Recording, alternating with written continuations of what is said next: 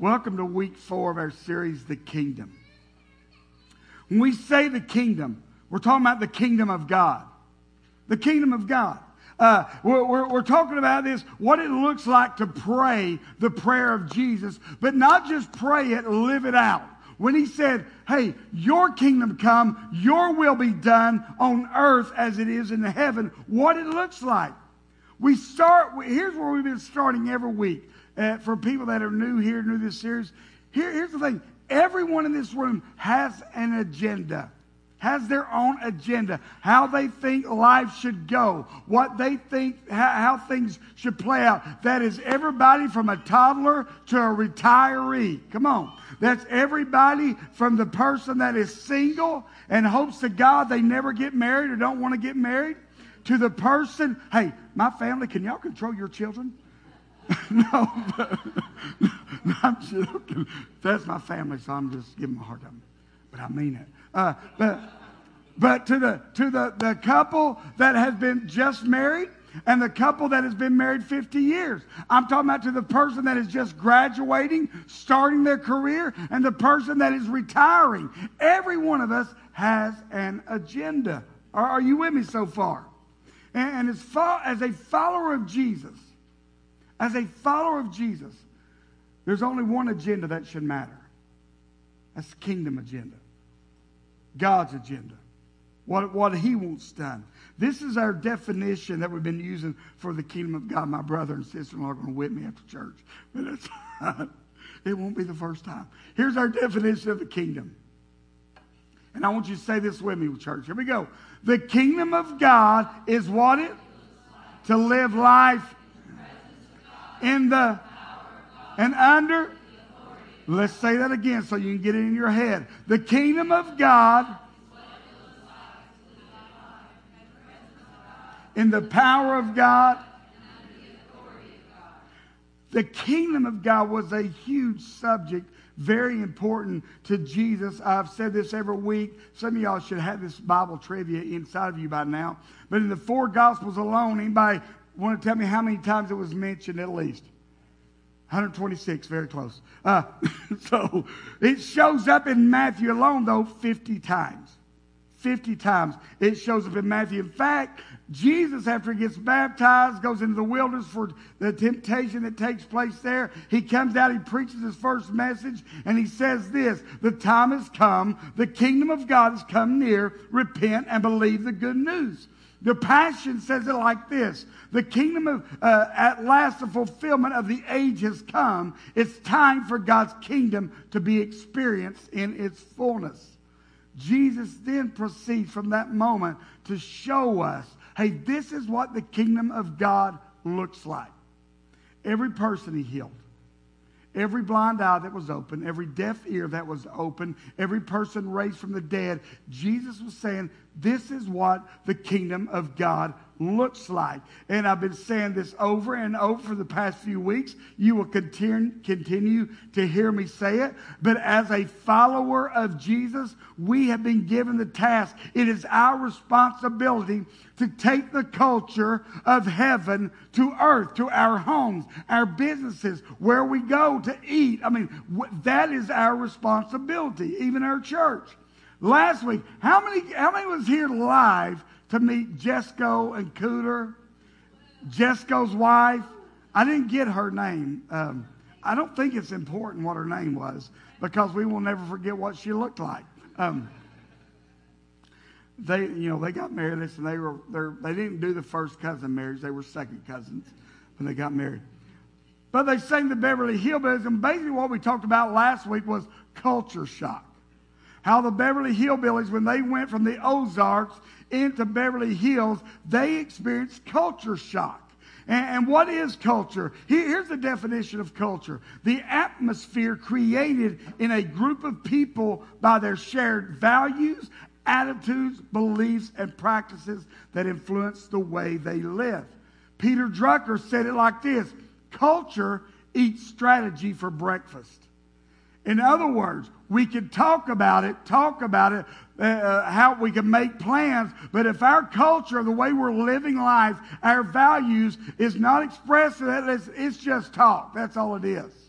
And we could talk and pray the prayer that Jesus prayed Your kingdom come, your will be done on earth as, as it is in heaven. For the rest of the year, we can memorize what our definition is of the kingdom of God. But if we don't change some things in our life to make a difference there, not, we will be the same people, the same church a year from now. Are you hearing me, Watts Bar? Come on. Don't get quiet on me. We learned last week, for some reason beyond my knowledge, I don't understand it, but God wants to partner with us in bringing his agenda to earth. God wants to partner with us. The kingdom of God. We keep saying, I hear some, I'm praying for revival. I'm waiting for revival. Listen, maybe God's waiting on you because maybe you're the revival. Are you hearing me? Come on, we're here. Oh, I, am just waiting believing for revival. How about you be the revival that comes to your home? How about you be the revival that comes to your workplace? Maybe God's waiting on you. You're not waiting on God, He's waiting on us. Um, I, there's no way to transition, so I'm just going to go there. Uh, the easy transition. Uh, but from, from the beginning, man, uh, of when we were little to uh, it's been going on. But we've had this fascination with kings, queens, and their kingdoms, right?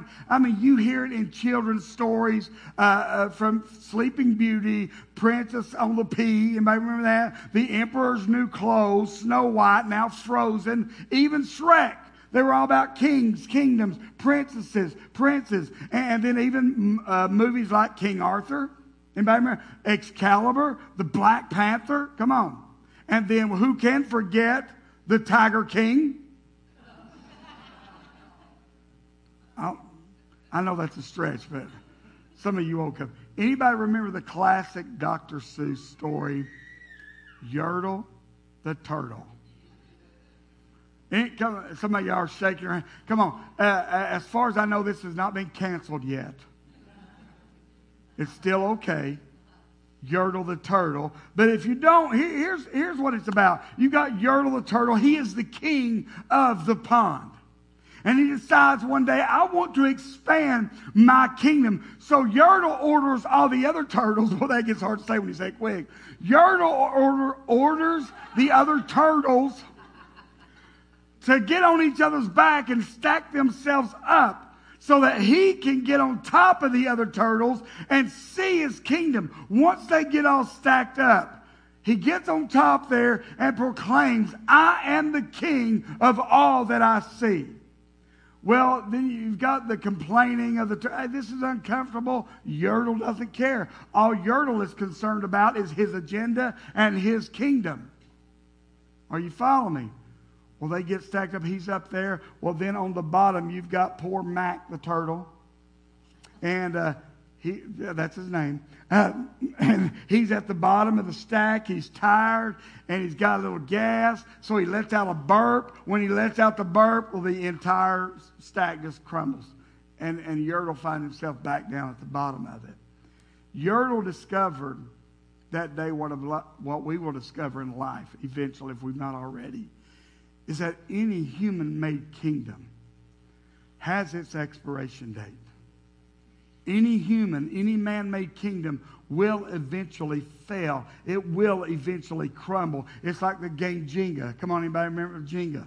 Uh, you've got this, you stack up these wood blocks and it's perfectly square. It's tall. But then people start taking pieces out.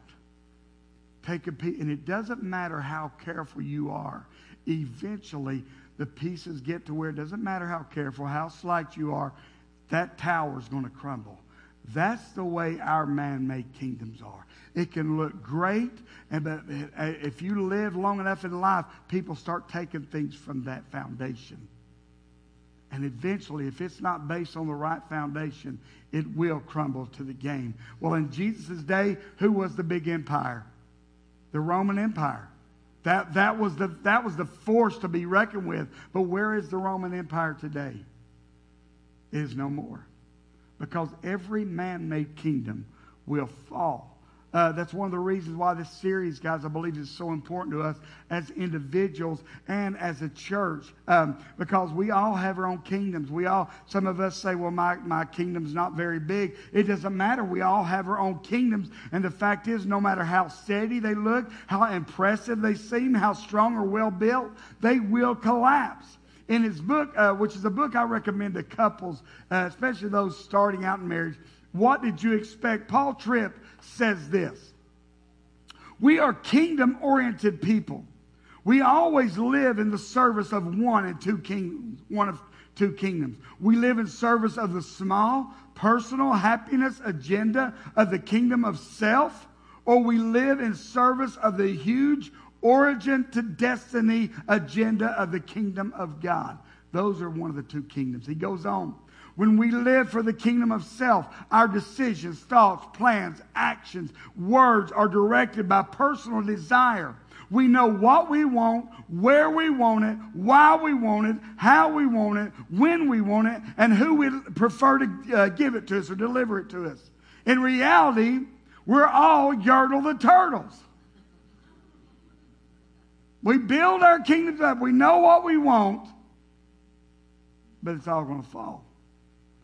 Remember, the kingdom of God what it, is what life looks like lived in the presence of God, in the power of God, and what? Under the authority of God. You see, it is possible to live in that kingdom in the right here, right now, guys. We don't have to wait till the sweet and by and by to live in the kingdom of God. I know growing up, we were, I was taught, we were told, at the kingdom of God, that's referring to us going to heaven. No, he, Jesus said, pray that it, it comes to earth. It comes to earth. And here we are in the fourth week looking at the words of Jesus. Your kingdom come, your will be done on earth as it is in heaven. What, what, what do those words come from? Where are they from? Where they, where, what's those words? The Lord's Prayer. The Lord's Prayer. Your kingdom come. Jesus' disciples, after walking with Jesus for two or three years, they saw Jesus do some amazing things, some incredible healings, some incredible teachings. Yet the one thing they come to Jesus and say, hey, show us, teach us how to pray. What was so compelling about Jesus' prayer life that they didn't say, hey, Jesus, show us how you do the healings? Show us how you turn the water to wine. Show us the spit thing in the, in the guy's eye. Show us those things. No, it's Jesus. Teach us to pray. What was so compelling about Jesus' prayer life? If that's what they wanted Jesus teaching. Maybe it's because they noticed something that whenever Jesus prayed, things happened. When Jesus prayed, things happened. When Jesus prayed, storms were calmed. When Jesus prayed, peace was given. When Jesus prayed, people were healed. When Jesus prayed, dead people came back to life. Maybe they saw this in Jesus' life. Prayer was the foundation and the catalyst of the life and ministry of Jesus. Maybe that's what they saw. Everything Jesus did what was centered around. Everything that, that, that Jesus did flowed from relationship. What do you mean? Relationship with his Father, relationship with God. So when the disciples said, Jesus, teach us to pray, Jesus didn't hesitate. He didn't say, Are you sure that's what you want me to teach you? Jesus dives right in to what we know as the Lord's Prayer. And I want us all to pray this prayer together. Ready?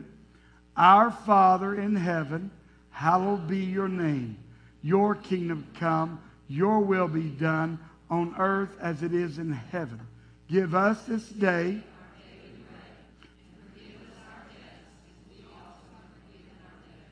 Lead us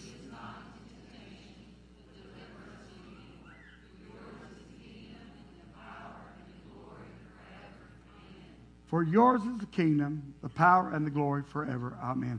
A lot of you say, well, that's not in my Bible. Well, here, here's the funny thing about that. That is what is known as the doxology. And what's fascinating is a lot of modern translations, they will have a footnote at the end of lead us not into temptation, but deliver us from evil. And the footnote will let you know, hey, this next part, for yours is the kingdom and the power and the glory forever, that that, that was added a little bit later.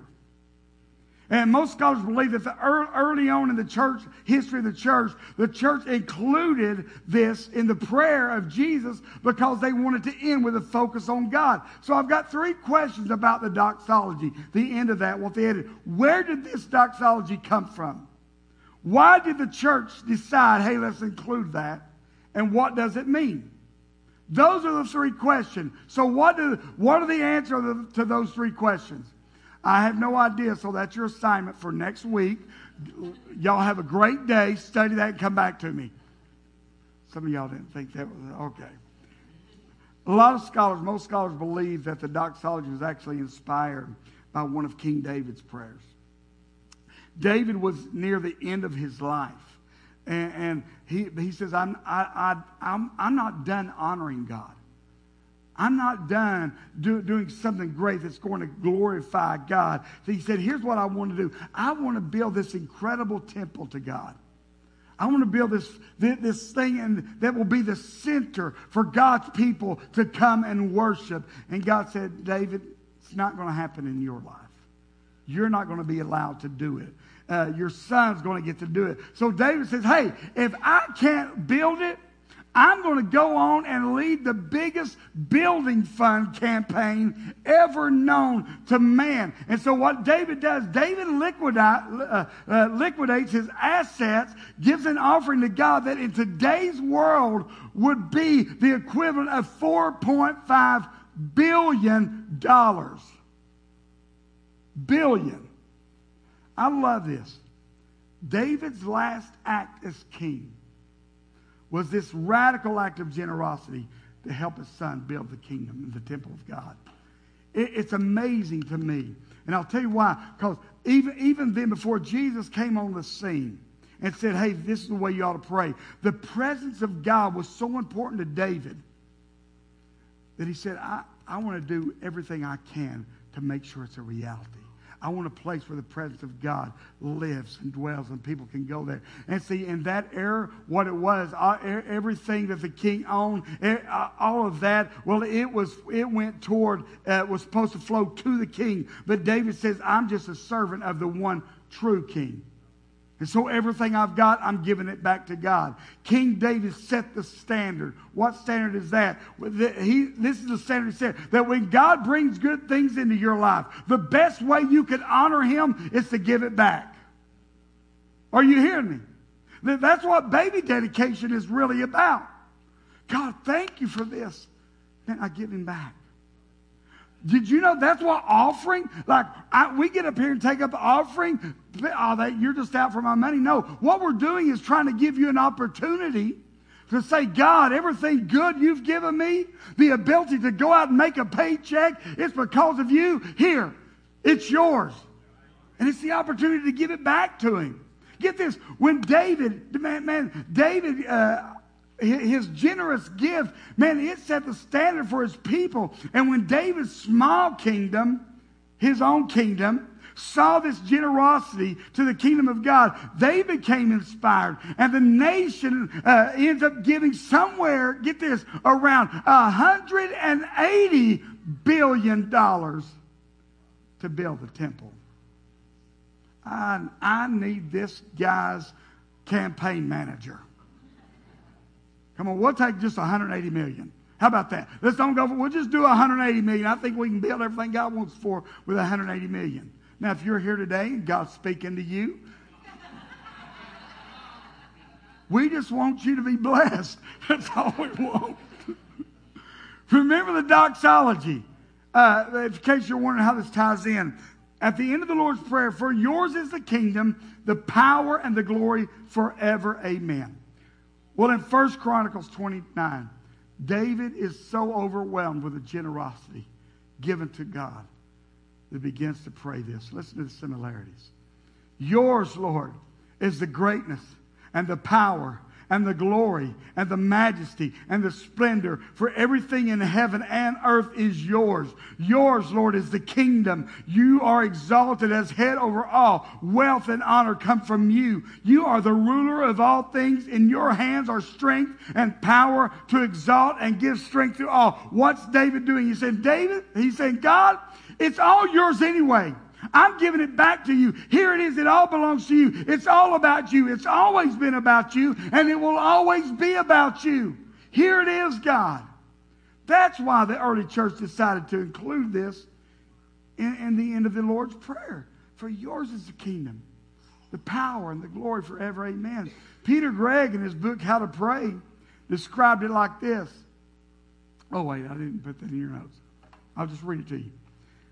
To pray these closing lines of the Lord's Prayer is to give the kingdom the power and the glory back to God. It's to give him our little empires, our family, ministry, our careers. Say, Yours, Lord, is the kingdom. It's to give him the power bases we've built and say, Yours, Lord, is the power. It's to give him our credibility, our trophies of success, and say, Yours, Lord, is the glory forever and right now. So, what does it mean to pray? Yours is the kingdom. Remember, we all have a kingdom. And you may not feel like you have much of a kingdom, but you do. Your kingdom may center around your job, your career, your bank account, your truck, your home, your hobbies, the backyard, the bathroom, the throne. Nobody? We all have a kingdom where what we say goes. Here's the million dollar question we have to ask Are we willing to surrender our kingdom to His? Are we just going to hold on to it and say, well, it's all I got, so I got to keep and hold on to what I've got? Are we willing to say, no, God, everything I have is yours anyway here? It's yours. When COVID first hit, a lot of us learned that we were not essential. Come on, man. You had workers that were deemed essential. You had businesses that were deemed essential. And those are the things, hey, we need these things to continue to do life. We need these people to continue to do life. How many know in the kingdom there are some essentials that if we're going to see this prayer of Jesus walked out, there are some essentials that we've got to take in. We've got to learn to, to, uh, to adapt our lives to. Are you with me? The first essential, if you're taking notes, humility. It's not about me. It's not about my small, limited kingdom. It's all about Him. It starts with humility. Remember how the prayer opens up of Jesus. Uh, for we, uh, hallowed be your name, your kingdom come, your will be done. In other words, it's not, a lot of times our prayers, my will be done, my kingdom done. But Jesus says, no, no, no. Hallowed be your name, God. Your kingdom come, your will be done. It's all about yours. And David says, Yours is the kingdom. When we pray the doxology, yours is the kingdom, we are saying, Hey, God, you are sovereign. God, you are in charge, and I am not. Here's the thing about humility humility is a posture of the heart, mind, and will where we lay all we are at His feet. It's humility. All that we are, our hopes, our dreams, our agendas, our goals, our dating life, even. Come on. We lay them at his feet. I, eh, I, I'm, I'm, I, I don't know why I'm so surprised when I see a lot of young ladies dating guys that everybody else can see, man, this guy does not love God. Man, this guy is not after God's heart. And uh, it's like the young Christian lady thinks, well, I'm become, I'm dating evangelistically it's easier for God to, you know, uh, it's easier for me to find a cute guy than God make him holy than me to find a holy guy that's cute. Uh, no, anyway, so, so, but then they get in their life and they wonder what. Well, well, you you went into the relationship with two different concepts about two different kingdoms. Are you following? me?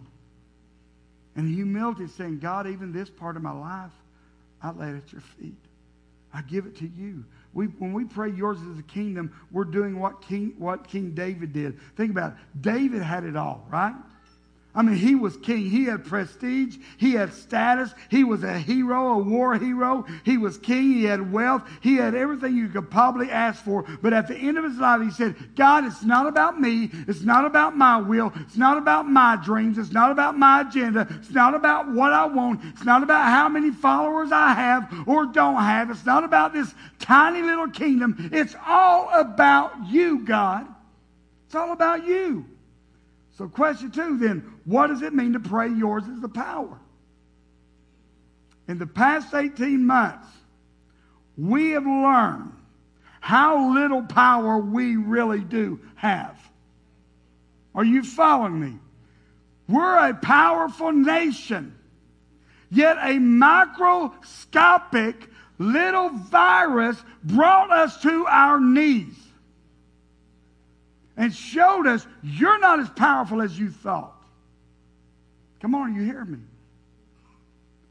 It, it, uh, uh, this little microscopic virus ended careers, ended relationships, caused people to go bankrupt. Create, I, I started to say something, no, it's not. Maybe it's God, maybe it's not. I'm, I'm, I'm, I'm not going to say it. But I think it caused a lot of uh, a lot of lazy people to be birthed. I said it. I said it. And I understand, hey, Kelly, if the government's going to pay me three times as much as what I make, well, that's fine. Can I tell you what I would be doing right now if I was out of a job and drawing the unemployment that's a good rate, and then our governor tells us July 3rd that's going to be cut off, I would be getting ahead of the rush for the good jobs and going out and getting me one right now. That way I don't get the scraps when everybody's trying to get out and get their job. But that's just me. And that's not a thus saith the Lord, that's just saith PK. Anyway. But this it showed us how little power we have. But when we say yours is the power, we're acknowledging, God, your power has no bounds. You're not limited in your power. Uh, you have all authority. Remember what I said about every miracle that Jesus did, that he was proclaiming, hey, the kingdom of God is here. What he was also just saying is this I have authority over everything. That when God rules, sickness has to bow. That when God rules, death has to go. When God rules, love destroys hate. When God rules, beauty comes out of ashes. When God rules, wholeness overwhelms brokenness. When God rules, freedom kicks addiction in the teeth. That's what the kingdom of God looks like. And that's what life under his power looks like. That's what the first kingdom essential was is humility. The second, total dependence. My abilities are limited, but God is unlimited in his presence and in his power.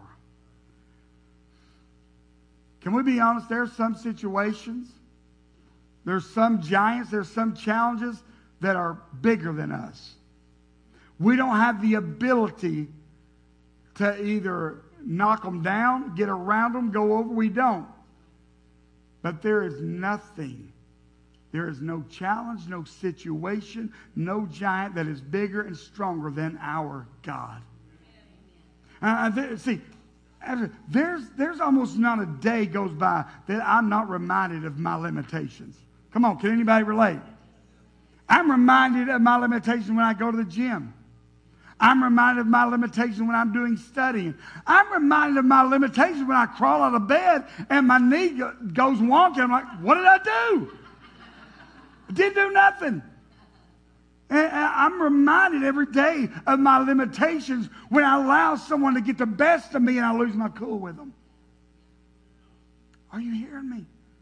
I'm reminded when I, of my limitations when I interact with my wife, my kids, my friends. I get reminded of my limitations. Maybe God sometimes, I wonder if God remind, allows us to be reminded of our limitations so that we will remember we serve a God that is unlimited.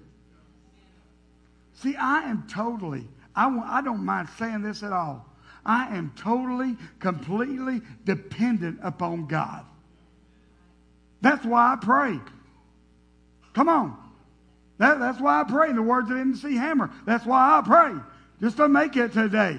That's why. No, no, old school MC Hammer fans?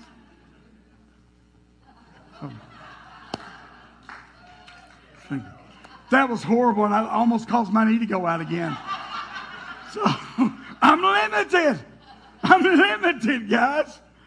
But he is lim- he is limitless.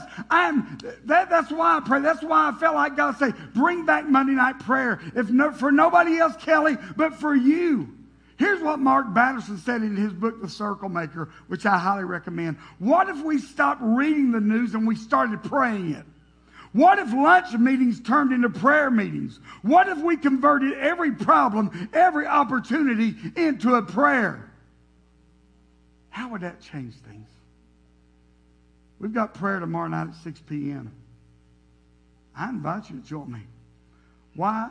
Because you and I are totally and completely dependent upon God. We have tried to do things on our own. I, I've, I've told this for a few, few meets, weeks, maybe months ago. Casey and I were counseling a young man that had been battling addiction his whole life. Casey grew up with him. And I'm trying to walk him through it. I'm giving him advice. And he's saying, Kel, Kel, that's great advice. It's just not for me. I can handle the addiction part. I can make my own choices. Say, hey, let me, let me ask you, how old are you? 42. I said, how's you making your own decisions work for you so far? How, how's you being the king of your kingdom? How's that worked out for you so far? And the sad thing about this man is I don't know where he is right now. Because until we get to a place where say, I am totally and completely dependent upon you. I can't beat this addiction without you. I cannot stop losing my temper without you. I can't get my finances in order without you. I can't love my wife, my children correctly without you. I am totally, completely dependent upon you, God. That's where we've got to get. What does it mean to pray? Yours is the glory. The Hebrew word for glory is kavod. It gets mentioned around 375 times in the Hebrew Bible, and it's almost always related to God. Here's what it means weight, worth, significance, value, or splendor of God. If, when you're new to this, it can be hard to understand. Um, but everything God does is to increase His glory. Why does the earth spin? For Him. Why do, we, why do you have the ability, the talent, and the gifts you have? For Him. Why do you have the strength, the success, even the hardships, struggles, pain, and breakthrough? For Him. C.S. Lewis wrote about this, um, about the fact that before he became a believer and a follower Jesus, that this aspect of God really bothered him. He said, I struggle with the idea why would God desire or even demand my worship? Why would God, why would God be all into and all about God? We might ask, is God just another Yertle the turtle? C.S. Lewis, though, said, It was not until after becoming a believer that I discovered why worship matters. And this is the way he described it. I think we delight to praise what we enjoy because the praise not merely expresses but completes the enjoyment. It is not, it, it is, it's appointed consummation. It is not out of compliment that lovers keep on telling one another how beautiful they are. The delight is incomplete till it's expressed. Then he says this In commanding us to glorify him, God is inviting us to enjoy him when you realize what worship is about, what God is saying, I want you to enjoy my presence. I want you find to find out. I want, I want you to taste, just even if it's an hour on Sunday morning, what life is like in the realm of my kingdom where my presence manifests itself. I want you to enjoy that. You know, we all have glory attached to us how people see you. You can think of it like this your glory is based around what you do and what you do really well. Are, you following me? Uh, it, what others draw themselves to you like, uh, let's say um, LeBron James, his glory is his basketball playing. I mean, the guy's great. That's what people are drawn to, his basketball playing. Uh, and that's what, never mind. so, I'm not a LeBron James fan, but that's all right. So, no, I'm not going to come on. So, but here's the thing when our drive in life is for our personal glory, it will always leave us frustrated. It will always leave us unfulfilled and empty. God is saying, Come, enjoy me. Come into this place. Come where I'm at. And that brings us to the third essential of the kingdom worship. Personal success will fade, but God's glory alone will always remain the same. When we proclaim yours is the glory, what we're saying, God, you get all the credit for anything and everything good that flows out of my life. You get all the credit. It's not about me, it's all about you. What I do is all about you. God, I give it to you. Denise and I have said this, and we are adamant about this. We believe one of the reasons God chose us to be senior pastors here is because no one would ever say, Woo, that church is exploding because Kelly and Denise are so good at pastoring. Instead, they would say, It had to be God. There is no way Kelly Goins could have pulled that off. I mean, you ask people, people that knew me from before, when they heard Kelly Goins is coming back to pastor his dad's church, they were like, mm, oh, man. It, it, will be dead in a year. There will be, no, I, I, that's me being honest. I believe even a lot of my, my dad's brothers and sisters felt that way. And I believe even now when they see some of the stuff we're doing, they're like, what has he done to my brother's church?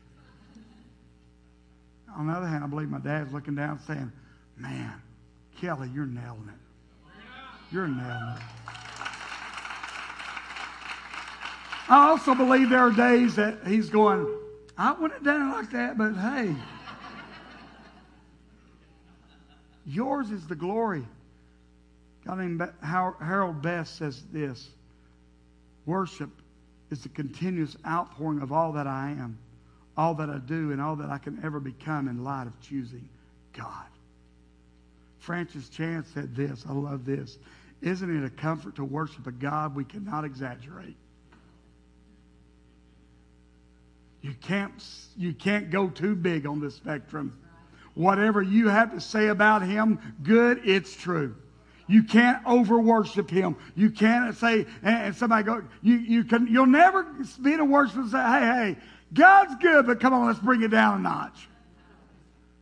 He's that and more. He's that and more. I don't know if you've heard the infamous criminal Willie Sutton. He was once asked this Hey, why do you rob banks? You know what he replied? Because that's where the money's at. Listen to me, church. You know why the enemy doesn't want you here on Sunday or on a Wednesday? You know why the enemy is adamant about getting you to believe lies that are going on? Do you know why the enemy is adamant about you buying into some fictitious things about who God is? Because that's when you do that, that's where the worship is. And if he can get there, if he can get you to buy into the lies and not worship, I'm telling you, you know why the enemy doesn't want you to raise your hands? You know why the enemy says, Come on, that's, that's not you. Don't do that. But yet at a Tennessee or whatever team you root for, you act like a madman. But in church, you're dignified. Come on. I'm just not emotional, Kelly. Oh, baloney. Uh, that's, that's baloney. We're all emotional. How do I know? Let somebody do something to your kid and let's see how emotional you get. I'll never forget. See, my wife, you knew I was going to tell the story. She said, I knew it. It. Because my wife, most, I'm telling you, for the most part, my wife is just, now when it comes to worship, she worships, but outside that, you don't see her get mad a lot. Now, I've seen her get mad a lot because I'm stupid, but that has nothing to do with it. But you don't see her lose her cool. You don't. But I'll never forget. I, for some reason, Zion was playing baseball, and, and we got off church. He had to get pictures taken. That's when we were in the Atlanta area. And I said, "Man, I'm not feeling well. I'm just going to go home, take him." Well, something happened at that picture taking where uh, Zion had his baseball bat and had on his shoulder, accidentally hit another woman's uh, son. Well, this woman went off on Zion. I mean, it didn't hurt him bad, come on, at all. But this woman went off on Zion. Well, they got to see the mama bear come out of Denise. Because you don't mess. That's what I said. Don't tell me you're not emotional. We just pick what we want to be emotional about. We, we do. I mean, we do. We get emotional. There are people in here that'll lose your dang mind over NASCAR. And, and here's what you do. Yeah! Yeah! Wait for me. You'll lose your mind over it. But you'll come in here. Yeah. I mean, there are people, man, that'll lose their mind over getting that, that trophy buck. They can't wait to post it on picture. They can't wait to post it on Facebook. They can't wait to tell their story about it. But yet they're so quiet when it comes to telling the story about how God delivered and saved them. Oh man, this is none of this in my notes. So I'm just going to go with the fact it's God. But we're emotional. We just pick what we want to be emotional about. I mean, the enemy doesn't want you to worship, guys. He doesn't want you to lift your hands and surrender. He doesn't want you to bow down to God. He doesn't want you to sing songs of worship and praise like we were doing in here this morning. Why? Because I said this way I believe that worship is a passage, a doorway to the kingdom of God. You ever watch those movies where you see this thing open up and they just jump through it? You know, you know what I'm talking about? I believe that's what happens when we worship. God said, Oh, jump through. Jump through. Come enjoy me. Let's close this thing out. Let's close this last point. How does the prayer of Jesus end? One word. Same way we end our prayers. Amen. Amen literally means true, solid, firm. It's certain. So when we say amen at the end of the prayer or at the end of a worship, what we're saying is, yes, I agree, God. Everything we just prayed, everything we just said, this is true, this is solid, this is certain. And it brings us to the fourth and final kingdom essential, and that is trust. I trust that God will fulfill his promises in me man, I need you to stay with me because I believe God is really about to speak to some people on this one. When we say amen at the end of the Lord's Prayer, we're declaring, God, I agree. I agree. I, am all in with everything that you just said. I agree with it. We're saying yes to the perfect will of God. We're saying yes to being part of bringing the culture of heaven to earth. We're saying yes to surrender our tiny me kingdoms to his abundant kingdom. Check out 2 Corinthians 1 20, uh, uh, chapter 1, verse 20. If I can get Bob or Ben, Bob to come on up, not Ben. Different altar call. Whatever God has promised gets stamped with the yes of Jesus. In Him, this is what we preach and pray the great Amen. God's yes and our yes together, gloriously evident. Look at this. God affirms us, making us a sure thing in Christ, putting His yes within us. By His Spirit, He has stamped us with His eternal pledge, a sure beginning of what He is destined to complete. Yes.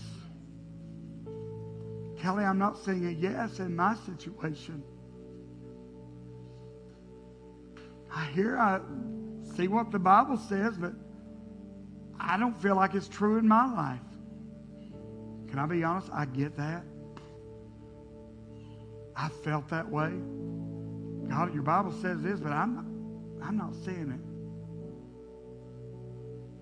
In Revelation chapter 5, there's this incredible picture of what is actually taking place in heaven right now. It's for these four living creatures that represent all creation. Then you've got the 24 elders that represent those that have been redeemed by God. And you see in Revelation 5 8, it says this These elders are holding gold bowls full of incense, which are the prayers of God's people. What's going on in heaven right now? Holding golden bowls of incense, which contain the prayers of God's people. I hope you see this picture. The creatures, the elders gathered around the throne. And then all of a sudden, the elders erupt and worship to God. Then at the end of the prayer and the worship that is offered, the Bible says that the four living creatures, they shout out, Amen. We agree, so be it, to the prayers of all the people of God. Author Peter Greig describes it like this, and better than I could ever say it. All the true prayers I ever prayed, all the frustrations, the tears, the dashed hopes, and the yearnings are not wasted, but cherished, remembered by God, stored up in one of those golden bowls, awaiting their fulfillment. My prayers for a loved one's healing may not have been fully answered, but neither have they been forgotten. They are heard and they are held, awaiting an ultimate answer on the day when brain tumors and seizures will finally be defeated. Every single time we say amen, we pull the kingdom a little closer. Stand with